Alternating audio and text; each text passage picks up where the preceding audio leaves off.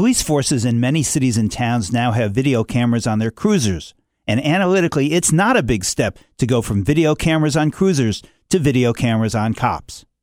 My name is Ruthie, Khadija, and Jia, and this is the Civil Liberties Minute with ACLU attorney Bill Newman.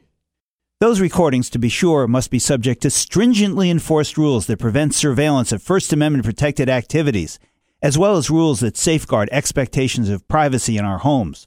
Those rules must require honoring requests to not be recorded and notification of everyone who is being recorded. And crucially important, deleting all footage not flagged for review. We don't want to feed the insatiable appetite of the surveillance state.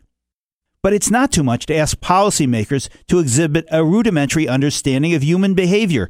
Generally speaking, for cops and non cops alike, when you know you're being watched, being videotaped, you are on your best behavior.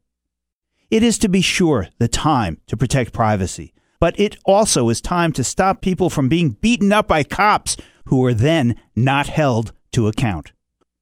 Can we agree on this?